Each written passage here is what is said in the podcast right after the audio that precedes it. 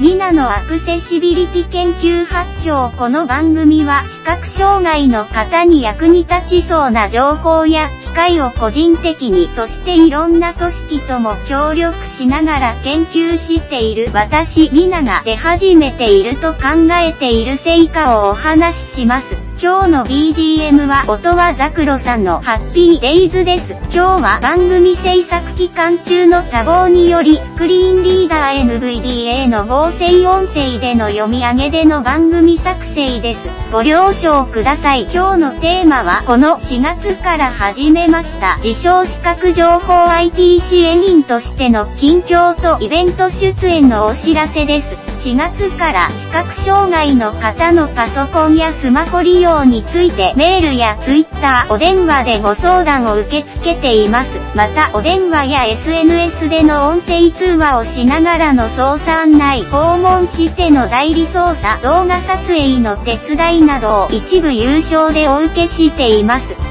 他の方のお手伝いを知っていると自分ではまだやったことのないようなことを他の方の端末で行うこともあります。最近では LINE のアカウントの異なる端末間での引き継ぎとトークの保存、復元、LINE は多くの方が利用していますが、他の SNS と違いデータの扱いに注意が必要なことにその時気づきました。Twitter や Facebook など他の SNS では異なる端末からのログインでも簡単に使えますが、LINE では iPhone で使用しているアカウントをパソコンでも使おうとした場合、iPhone 側で許可する必要があります。また他の iPhone や Android などの端末で同じアカウントを使おうとした場合、元の端末でアカウント引き継ぎのための作業をしておかないとなりません。この仕組みの場合、元の端末が何らかの理由で故障した場合に、それまで使っていた LINE アカウントへのログイン手段がなくなってしまうということだと思うので、注意が必要です。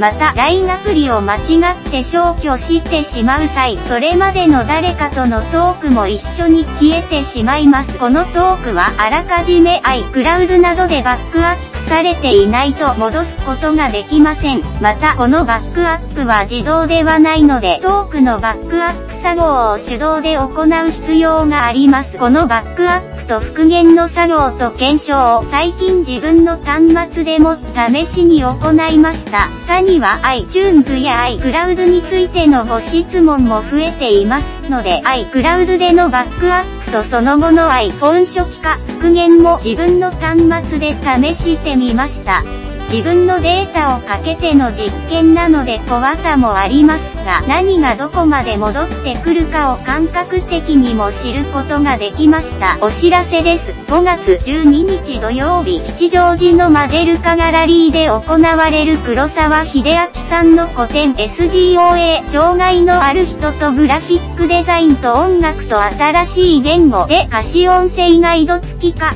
ラオケを利用した歌のライブに私の友達と私、そして黒沢秀明さんの曲編曲によるユニット2.5リズムのライブを行います。時間は11時からです。入場無料です。お近くの方、興味のある方はぜひお越しください。今日の番組はいかがでしたでしょうか？皆様からのメッセージをお待ちしています。メールアドレス accs@ ひまらじ .com 小文字 accs at himaragi.com までお送りください。番組専用メッセージフォームからもお送りいただけます。以上、ミナのアクセシビリティ研究発表でした。残り時間はザクロさんの音楽をお楽しみください。